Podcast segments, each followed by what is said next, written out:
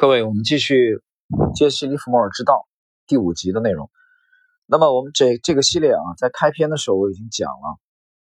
这里边我们涉及到的每一位人物啊，比如说我们整个的这个系列当中涉及到的第一位人物，这个理查德·维科夫啊，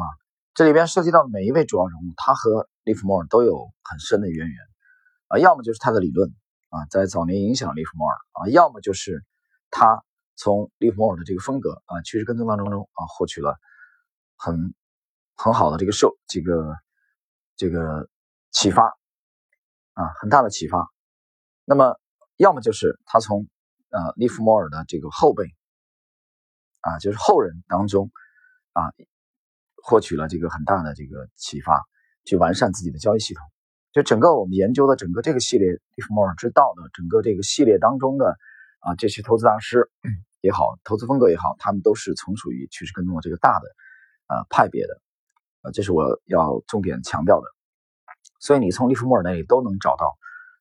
技术的这个渊源啊，趋势跟踪的。那么就理查德·维科夫而言，有人讲为什么把他列为第一位啊重点研究的人物？其实很简单，我觉得首先是从年龄啊，从他交易活跃的这个年代，我们知道维科夫是在1873年出生啊，里弗摩尔是1877年。维科夫是年长了4岁，但就介入这个市场而言啊，和对市场的影响力而言啊，里弗摩尔是比维科夫要早的。维科夫在早年的时候，他的交易非常的谨慎啊，这个大家可以去搜集一下相关的资料看一看。就我对维科夫的研究发现，他早年的时候这个交易量啊，股票的这个交易数量非常的少。这个谨慎其实主要是因为他认为个人啊对市场的这个功力还不够啊，他这一点和这个一个报价员出身的里弗摩尔有很大的区别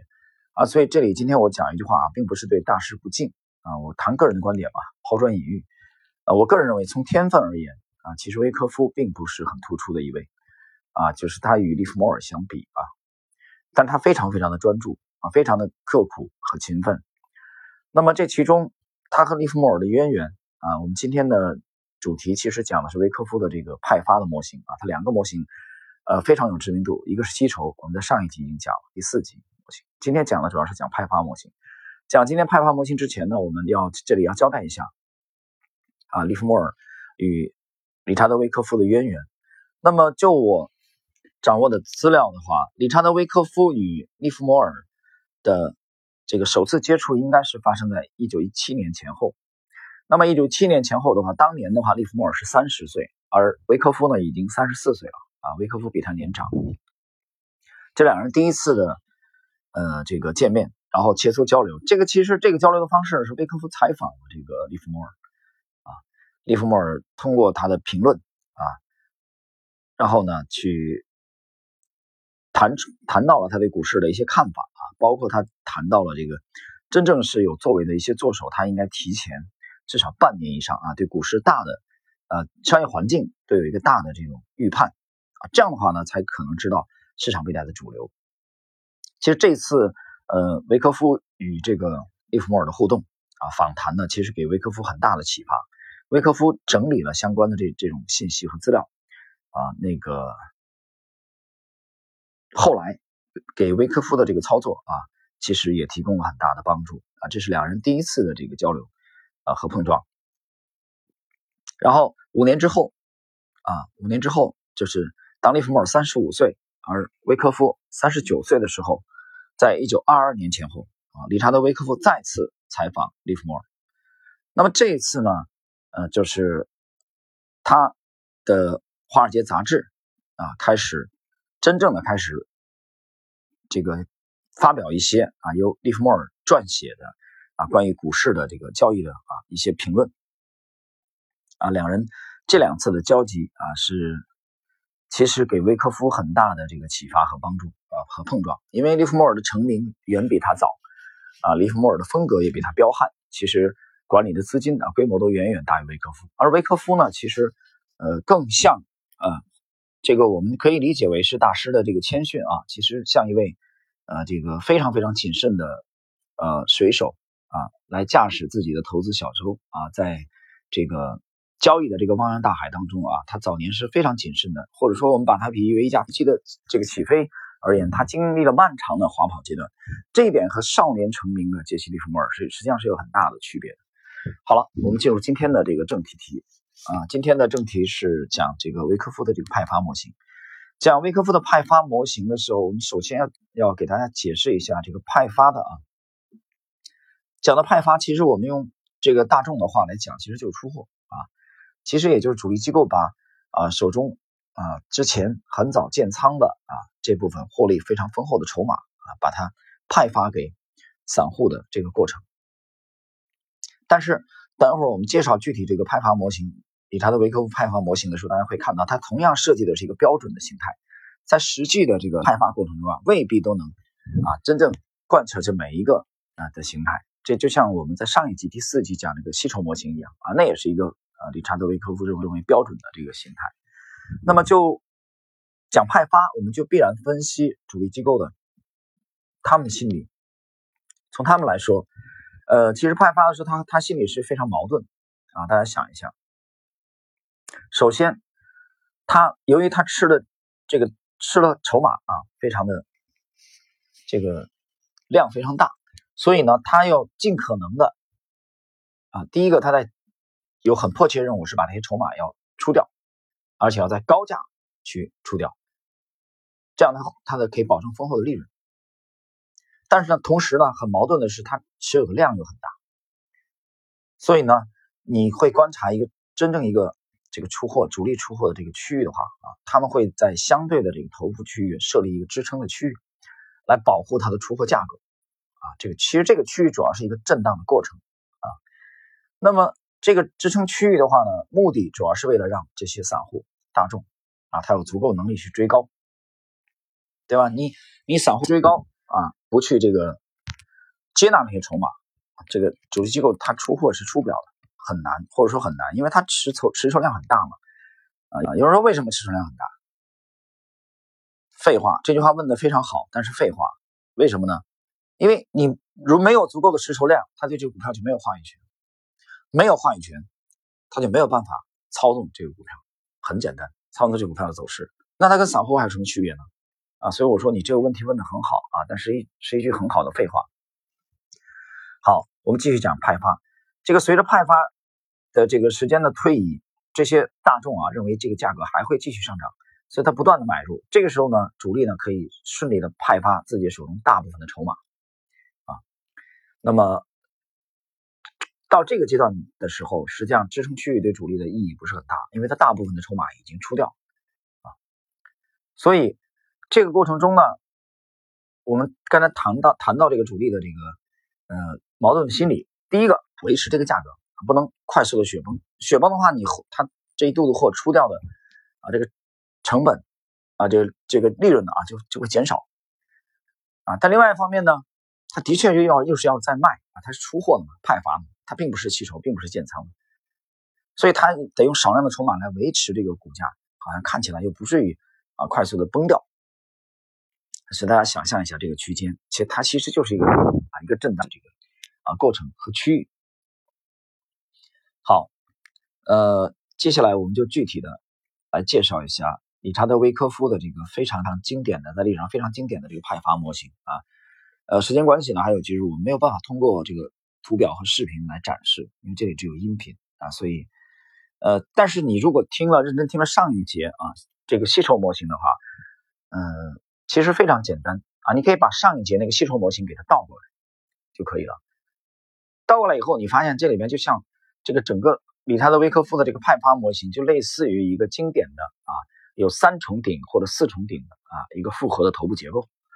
跟上一集的第4集的吸筹模型正好相反。那个图呢，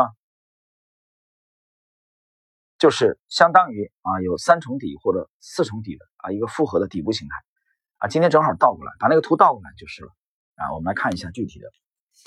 首先，这里边的整个理查德·维科夫的这个派发模型的第一个关键的区域就是如果在这个图表当中呢，我们把它比喻为左肩的话这个位置大概就是相当于左肩的位置这里边维科夫把它命名为 PSY。这个 PSY 的名字呢叫最初的供应点在这个位置呢，股价其实上涨以后啊，这里边有大量的卖盘涌出啊，它形成了明显的股价的这个压制区。但是这个阶段一般会放量啊，价格的振幅开始增大，所以这些信号的表明呢，这一波的上涨啊，应该是接近尾声了。这第一个阶段。第二，在 PSY 之后呢，有一个短暂的创新高的过程。这个创新高呢，就是一个抢购的高峰啊，卖盘很大，振幅变大。这个时候，狂热的大众啊，就在这个位置蜂拥而入买入。这个时候往往呢会配合有基本面的利多的消息啊，比如说高送配啊，中国股民的啊，如果是在 A 股的时候，比如说这个上市公司利好消息啊，这个高管对业绩的这种展望啊，乐观的展望。但实际上背后呢是专业机构在大量的卖出，这是 BC 的这个阶段。第二节，这个阶段 BC 是创新高的啊，就 PSY 的右侧 BC 创新高。接下来从 BC 之后有一个回落啊，这个回落的这个点叫 AR。AR 这个回落的原因是因为卖盘基本上没有了在这个阶段，但是卖盘这个买盘几乎没有了，卖盘还在这个继续，所以在密集成交区之后，它就开始回调的这个低点啊，这个回调的这个低点，这个 AR 这个低点啊，它其实是比 PSY 啊略低的。啊，大家想象一下，左肩 PSY 啊是一个创新高，然后短暂回落以后再创新高，形成 BC 再回落 AR， 这个 AR 它是略低于 PSY 的。接下来 AR 之后啊继续反弹，我讲了嘛，它既然是一个震荡，其实是一个箱体啊，出货的话，它不能直线的往下，它也不能直线的往上，直线往上呢就是在有效创新高，那不可能，因为主力在这里要派发嘛。所以它就是一个震荡。好 ，AR 之后呢，接下来 ST 这个继续把价格推高啊，这个散户的这个买盘呢，去承接主力的这个过程。那么这个时候量呢和振幅呢啊会稍微的变小一点。接下来 ST 之后啊继续回落啊，再反弹。形成一个 UT 的高点啊，就是说我们现在从左向右的话 ，BC 是这个三重顶或四重顶的第一个高点，第二个就是 ST 啊，接着 ST 以后继续回落，还是在箱体的这个 AR 回落这个点呢和 AR 基本上是等高的啊，然后再度反弹啊，股价向上形成第三个高点 UT， 形成一个这个 UT 的高点，就相当于这个复合的第三个顶部。啊，然后从 UT 开始回落，形成这个 SOW， 这个时候就比较弱了啊。SOW 的这个高度呢和 AR 基本上也是等高的，就是在 AR 附近形成这个 SOW。SOW 它其实就是非常弱啊，这个时候股价已经非常弱了啊，价格放量下跌，而且振幅变大啊。那么随后